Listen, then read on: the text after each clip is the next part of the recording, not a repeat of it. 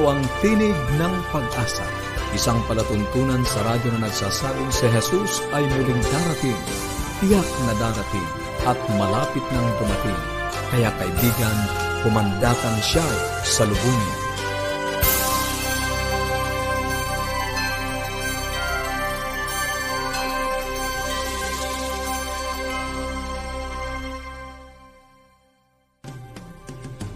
Maligaya at puno ng pag-asa ang pakikinig mga kaibigan. Kami po ang inyong mga lingkod, Pastor Narcaranza.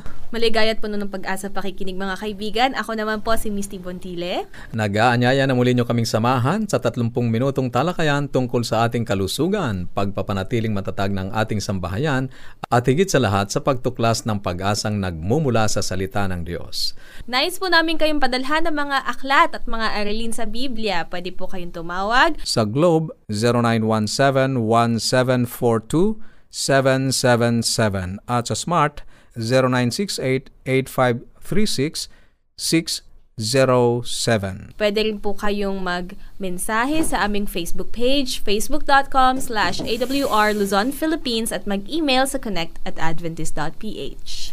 Maaari rin po niyong subukan ang ating mga aralin sa Biblia na matatagpuan sa bibleschools.com/centraluzon. Napakarami po mga aralin doon para sa inyong mga anak at para din po sa inyo ay nandoon ang mga iba't ibang mga aralin sa bibleschools.com/centraluzon. Sa ating pagpapatuloy sa bahaging buhay pamilya, makakasama pa rin natin si Ma'am Irene Gabin, isang certified family educator at life coach, na kanya pong ipagpapatuloy ang kanya pong pinasimulang paksang emotional wellness sa ikatatlong bahagi. At sa pag-aaral po ng salita ng Diyos, makakasama pa rin po natin si Pastor Arnel Gabin at meron po siyang paksang inihanda na may pamagat, Alin ang Sabat? Antabayanan niyo po yan. Ngayon po ay dadako na tayo sa ating buhay pamilya. Magandang araw po sa lahat po ng ating mga taga-subaybay. Ako po ay nagagalak na makasama muli kayo sa isa na naman pong short but sweet na talakayan tungkol po sa buhay pamilya at kung paano po tayo magiging matagumpay sa atin pong mga gawain. Tayo po ay nagpapatuloy sa atin pong pag-aaral tungkol sa emotional wellness at doon sa emotional intelligence. Yan po ay magkakaugnay na mga salita. Emotional intelligence po ay tungkol sa pagpapatibay ng relasyon. Kung ikaw kaibigan ay merong maayos na level ng emotional intelligence o sa ibang tawag ay emotional quotient or EQ, ito ay isang pundasyon na maaari mong gamitin sa iyong pakikitungo sa ibang tao. Alam mo ba, marami mga kumpanya ang tinitingnan nila yung level ng emotional quotient ng kanilang applicants. At kung ito ay maayos, ay ito yung kanilang kinoconsider na in-hire nila. Because this person is able to build stronger relationships at magiging successful siya or matagumpay siya sa kanyang work at yung mga personal goal din niya ay mas madaling ma-achieve. Now, this emotional intelligence also help a person to connect with his or her feelings. Kahapon po, di ba, idiniin ko talaga na kapag tayo po ay merong maayos na level ng emotions natin or emotional intelligence, mauunawaan mo talaga kung ano yung damdamin mo at itong damdamin na ito ang magiging behavior mo. Kaya po di ba nakakatuwa na makitungo sa mga taong merong silang positive emotions. Para bang ang buhay sa kanila ay very light, kahit may problema, kayang-kaya nilang dalhin ito. Bakit po? Sapagkat meron po silang maayos na level ng emotional intelligence. At ngayon po ay ating ipagpapatuloy ito. Ang sabi po ni Professor Bump ay ganito. This is very alarming. The biggest deficiency in the university today is emotional intelligence. Diba? Siguro kapag pinag-usapan yung EQ, papasok yung IQ. Ano ba yung IQ? Ang IQ is intelligence quotient, ang EQ ay emotional quotient. Sinasabi ng iba kapag mataas ang IQ ng isang tao, mababa ang kanyang EQ. Pero posible ba na mataas ang IQ, mataas din ang EQ? Posible po yan. Kailangan ang buhay po natin ay balanse. Maayos yung ating intelligence quotient at maayos din po ang ating emotions. Nang sa ganun po ay maging balanse po yung buhay natin. Kasi minsan hindi rin po tayo maunawaan ng ibang tao kapag halimbawa, ang tali-talino, pero mababa naman yung emotion na hindi siya nakakaunawa. So, napakahalaga po nung self, unang-una ay self-awareness. Yan ay number one palagi. Yung self-awareness is the abilidad mo na nauunawaan mo, alam mo kung ano yung nangyayari. You recognize your own emotions and how they affect your thoughts and behavior. You are able to control whatever may be arising na hindi maganda. Oops, sasabihin mo sa sarili mo, teka, parang nagagalit yata ako. O kaya natatakot yata ako, hindi pwedeng mangyari ito, di ba? May mga taong hindi po kayang kontrolan yan. So you know also your strengths and weaknesses and you have self-confidence. So yun ang unang-una ko pong iiwan sa inyo at ipagpapatuloy po natin ito bukas. Self-awareness. I think itong self-awareness sa lahat ng aspeto po ng buhay natin. Kung ang mga tao lang ay merong self-awareness, ang ibig sabihin ko po ng self-awareness ay alam niya ang kanyang strengths and weaknesses, alam niya kung ano yung kanyang emotional state, alam niya kung ano yung mga gawain niya, upang sa ganun, maka-adjust po siya. Kaya niyang kontrolin kung ano man ang dapat na i-manage. Kaibigan, mahalaga ang magkaroon ng emotional wellness. At ang akin pong dalangin ay sa araw-araw na tayo ay humaharap sa iba't ibang mga pagsubok, suliranin ang buhay natin. Panatilihin po natin yung ating emotional wellness sapagkat yan po ay makatutulong ng malaki sa pagharap sa anumang dalahin natin sa buhay. Pagpalain po tayo ng ating Panginoon. Maraming salamat po, Ma'am Irene Gabin. Alam ko pong marami po kayong gustong itanong, mga kaibigan. Kaya po, kung meron po kayong mga gustong ipahayag o iparating sa amin, maaari po kayong mag-message or tumawag sa Globe 0917-1742-777 at sa Smart 0968-8536-607. Meron po tayong toll-free number 1-800-132-20196 1-800-132-20196 at pwede rin po nyo i-check ang aming Facebook account facebook.com/awrluzonphilippines at pwede rin po kayo mag-email sa connect@adventist.ph. Ngayon naman po idadako na tayo sa aralin na ipagkakalob sa atin ni Pastor Arnel Gabin. Ngayon ay dadalhin niya ang paksang alin ang araw ng Sabat. Ito ay napakahalagang malaman natin sapagkat dito nakasalalay kung paano natin sasambahin ang Diyos na may lalang sa atin. Kaya ibigyan natin ang panahon sa ating panauhin, Pastor Arnel Gabin. Hello po, minamahal na mga kaibigan. Kami po ay muling natutuwa at nagpapasalamat na makasama po kayo sa ating patuloy na pag-aaral ng Aklat ng Apokalipsis. Nung nakaraan po ay tinalakay ko sa inyo ang paksang The Lord's Day, ang araw ng Panginoon. At ngayon po ay ating tatalakayin ang may paksang alin ang araw ng Sabat. Ngayon ang ating sanlibutan ay nahahati po sa dalawang grupo. Ang mga sumasamba sa manlalalang at ang mga sumasamba sa nilalang. Kaya po ng aking binanggit ngayon, maraming mga tao ang sa halip na sambahin ang manlalalang.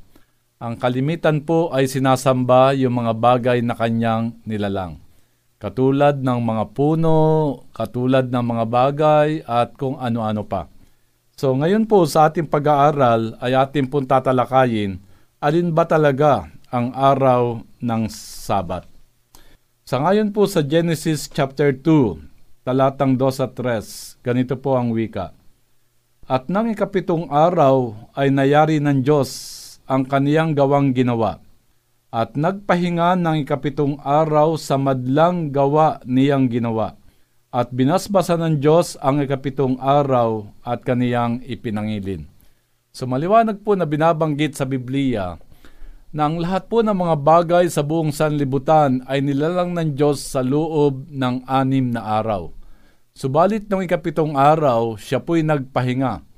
Hindi po nagpahinga dahil siya'y napagod, kundi talagang kontento siya at napakasaya siya na natapos niya ang paglalang sa buong sanlibutan kasama po tayong mga tao. At binabanggit po na may 3 bagay na ginawa ang Diyos sa ikapitong araw. Ito po ay kanyang binasbasan, ito ay kanyang pinagpala, at ito po ay kanyang ipinangilin.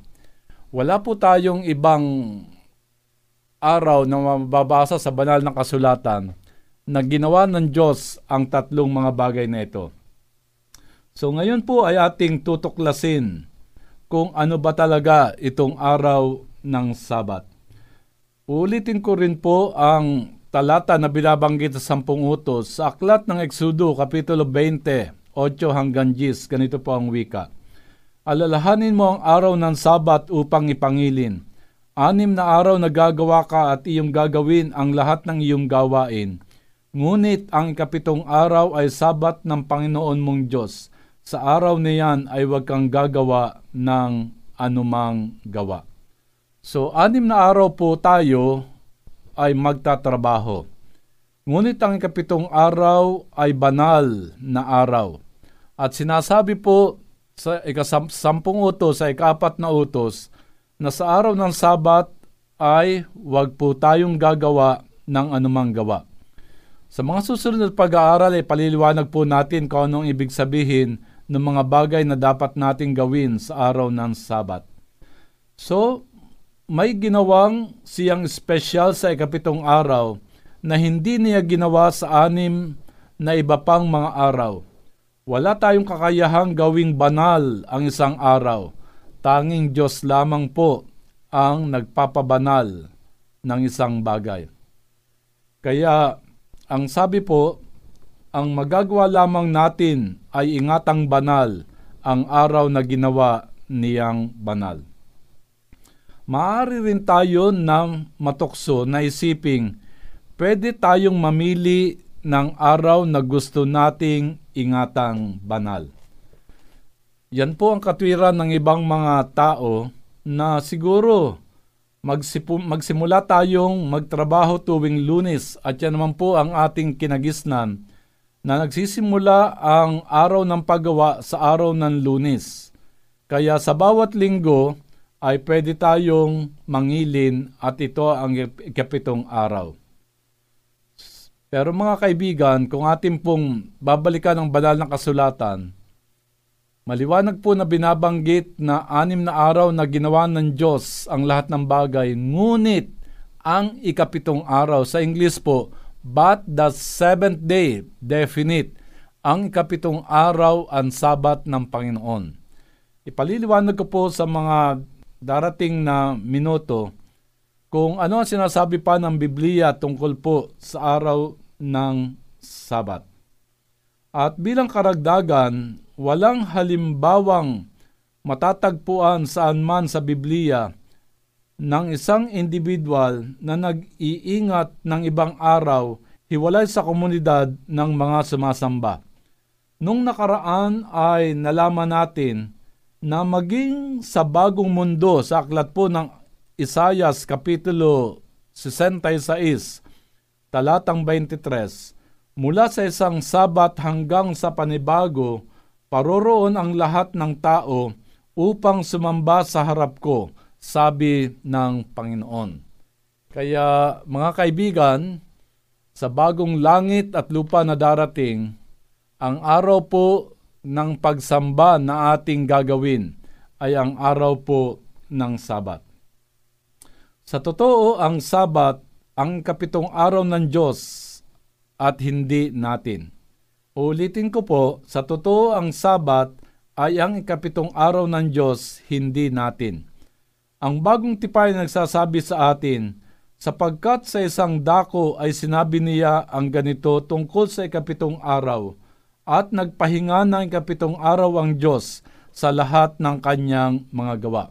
Ito po ay pwede nating makita sa aklat ng Hebreo, Kapitulo 4, Talatang 4. At pagkatapos ay pinaliwanag niya kung paano ang Israel sa lumang tipan na bigong pumasok sa kapahingahan ng Diyos sapagkat nabigo silang isama ito sa pananampalataya.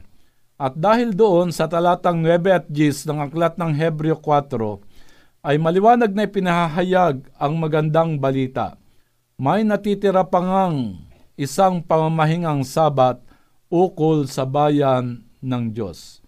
Paano tayo pumapasok sa kapahingahan ng Diyos? Sa pagpapatuloy ng pagbasa sa talatang 10, ang sabi po, sapagkat ang pumapasok sa kaniyang kapahingahan ay nagpapahinga naman sa kaniyang mga gawa, gaya ng Diyos sa kaniyang mga gawa. Paano nagpahinga ang Diyos? Siya ay gumawa sa 6 na araw at ang 7th araw, kanya itong pinagpala, ibinukod at ipinagpahinga. Iyan ang nais niyang gawin natin, magtrabaho sa 6 na araw at pagkatapos ay magpahinga sa kanyang 7th araw na kasama siya. Kaya mga kaibigan, ito po ang solusyon sa stress at sa maraming mga worry at pagkakasakit ng tao. Kinakailangan po natin ang isang araw ng pamamahinga. Ang sabi ng Panginoon, 6 na araw kayong gagawin ninyo ang lahat ng mga bagay, ngunit sa 7, tayo po'y magpapahinga, tayo'y sasamba at magpupuri sa ating Panginoon at gusto po ng Diyos na tayo po ay makatagpo. Paano natin malalaman ngayon kung aling araw ang katulad ng 7th araw na kanilang ipinangilin? Madali lamang po mga kaibigan. Ang lahat ay nalalaman na ang mga Hudyo ay pinapangilin ang Sabat tuwing Sabado. Kung kayo po'y makakapunta sa Israel, kapag araw po ng Sabat, talagang wala kayong makikita mga tao nagtatrabaho, walang masyad, sarado ang mga tindahan, at sa araw ng Sabat, sila po ay nasa mga sinagoga o simbahan at sila po ay sumasamba sa ating Panginoon. Alam ng mga Hudyo kung kailan ang Sabat, ngunit paano natin matitiyak na tama sila?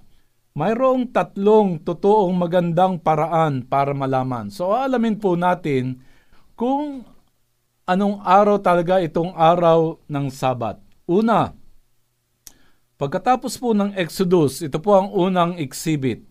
Nang ang Israel ay gumagala sa ilang, pinakain sila ng Diyos sa pamamagitan ng pagpapadala ng tinapay na tinatawag na mana, na ito po ay nanggagaling sa langit.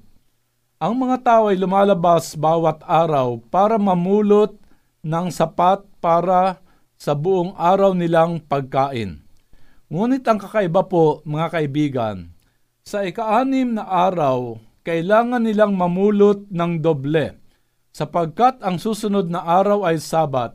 Sa araw ng Sabat ay walang mana, kaya ang kanilang kinakain ay ang natira mula sa 6 na araw. Ang Diyos mismo ay nilagyan ng tanda ang 7 araw na hindi nagpapadala ng mana sa araw na ito. Yaon ay mahigit 1400 taon bago si Kristo. At mayroon tayong mga kalendaryo na bumalik sa daan-daang taon bago ang oras na iyon na nagpakita na ang lingguhang ikot ay hindi nagbabago. So ito po ang isang patunay na noong kapanahunan ng mga Israelita, nung sila'y nasa ilang, araw-araw po ay nagpapaulan ng mana ang Panginoon at ito ay kanilang pinupulot. Hindi sila pwedeng pumulot ng doble para sa kanilang sarili sapagkat yung iba ay napapanis.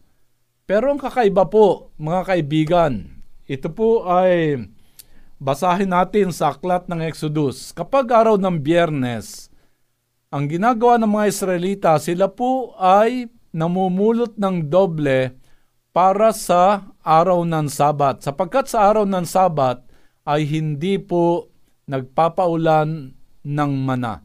At ang kakaibahan po nito, hindi napapanis yung mananak nilang pinulot ng Biyernes para sa araw ng Sabat.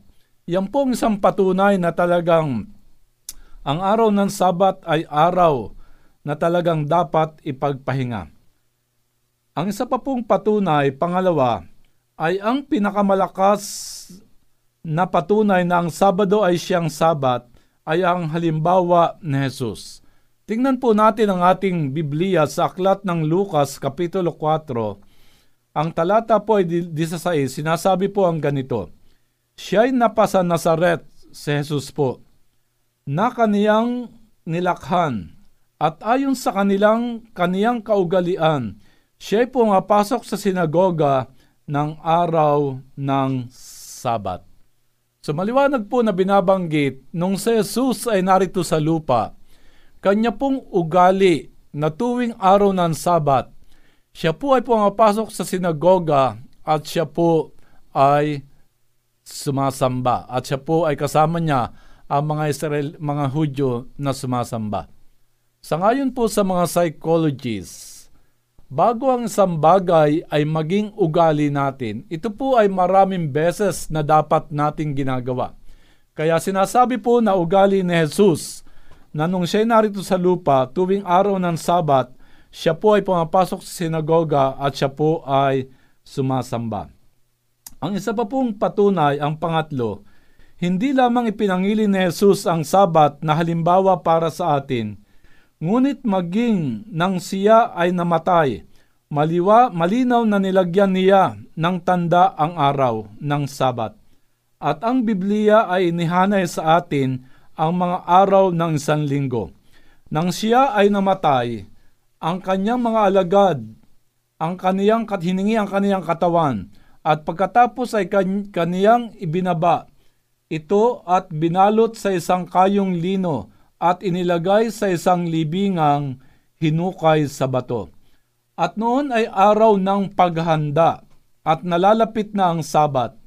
At ang mga babae ay nagsisama sa kanya at nagsiuwi at naghanda ng mga pabango at ungwento. At nang araw ng Sabat sila'y nagpahinga ayon sa utos.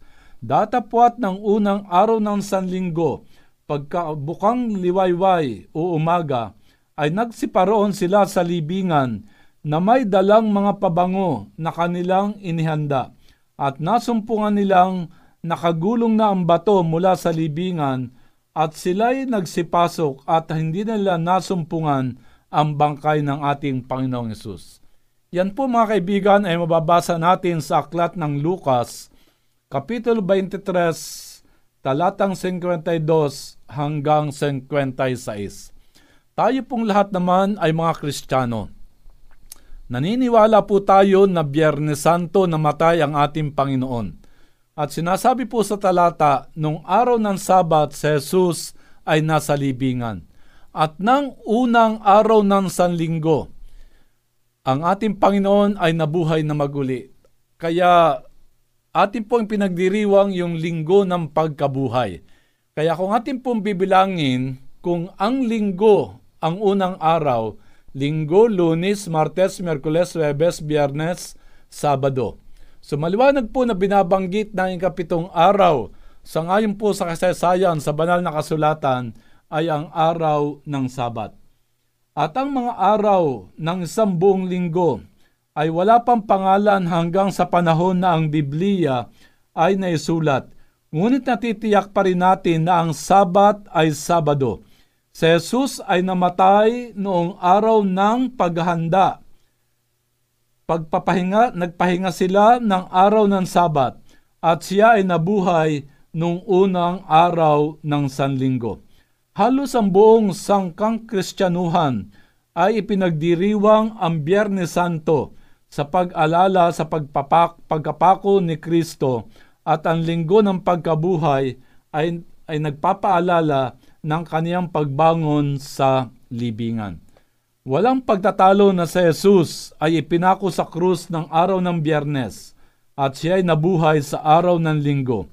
Ngunit ang Biblia ay sinasabing siya ay ipinako ng araw ng paghanda, ang araw bago ang Sabat at nabuhay ng unang araw ng Sanlinggo. So mga kaibigan, sa katotohanan, sa Bibliyang Grego, ang praise o mga salita na sinali na first day of the week o unang araw ng Sanlinggo ay miaton sabaton, na literal na isinalin first day of the Sabbath, una ng Sabbath. So ang mga linguistic scholar ay idinidiin na ganoon nila pinangalanan ang araw ng Sanlinggo sa panahon ng Biblia.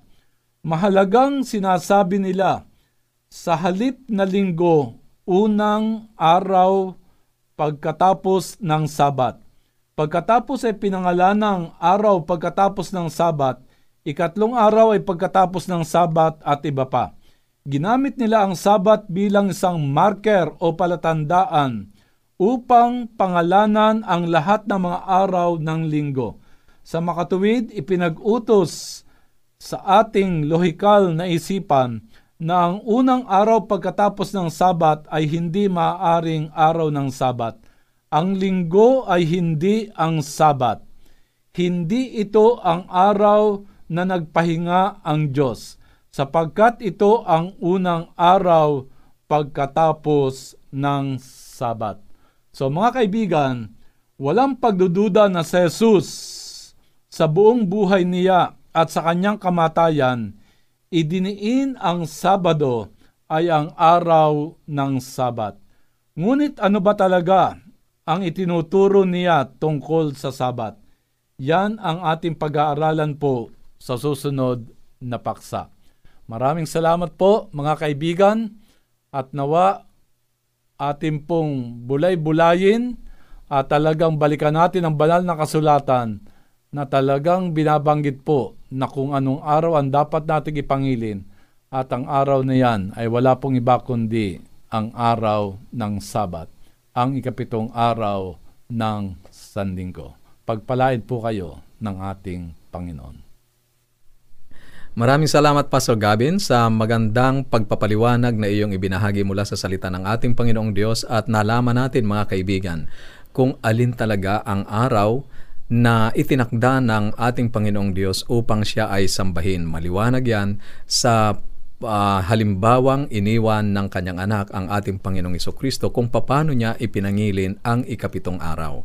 At kung mayroon po kayong mga katanungan o anuman ang nais ninyong iparating sa amin, maaari kayong makipag-ugnayan o tumawag o mag-text sa Globe 0917-1742-777 at sa Smart 0968-8536-607. At ang ating toll-free number, 1-800-132-20196, 1-800-132-20196. Pwede po kayong mag-message sa aming Facebook account or Facebook page, facebook.com/awrluzonphilippines, at mag-email sa connect@adventist.ph. Bukas po, mapapakinggan nyo ang Tinig ng Pag-asa, 6:00 hanggang 7:00 ng gabi. Hanggang sa muli.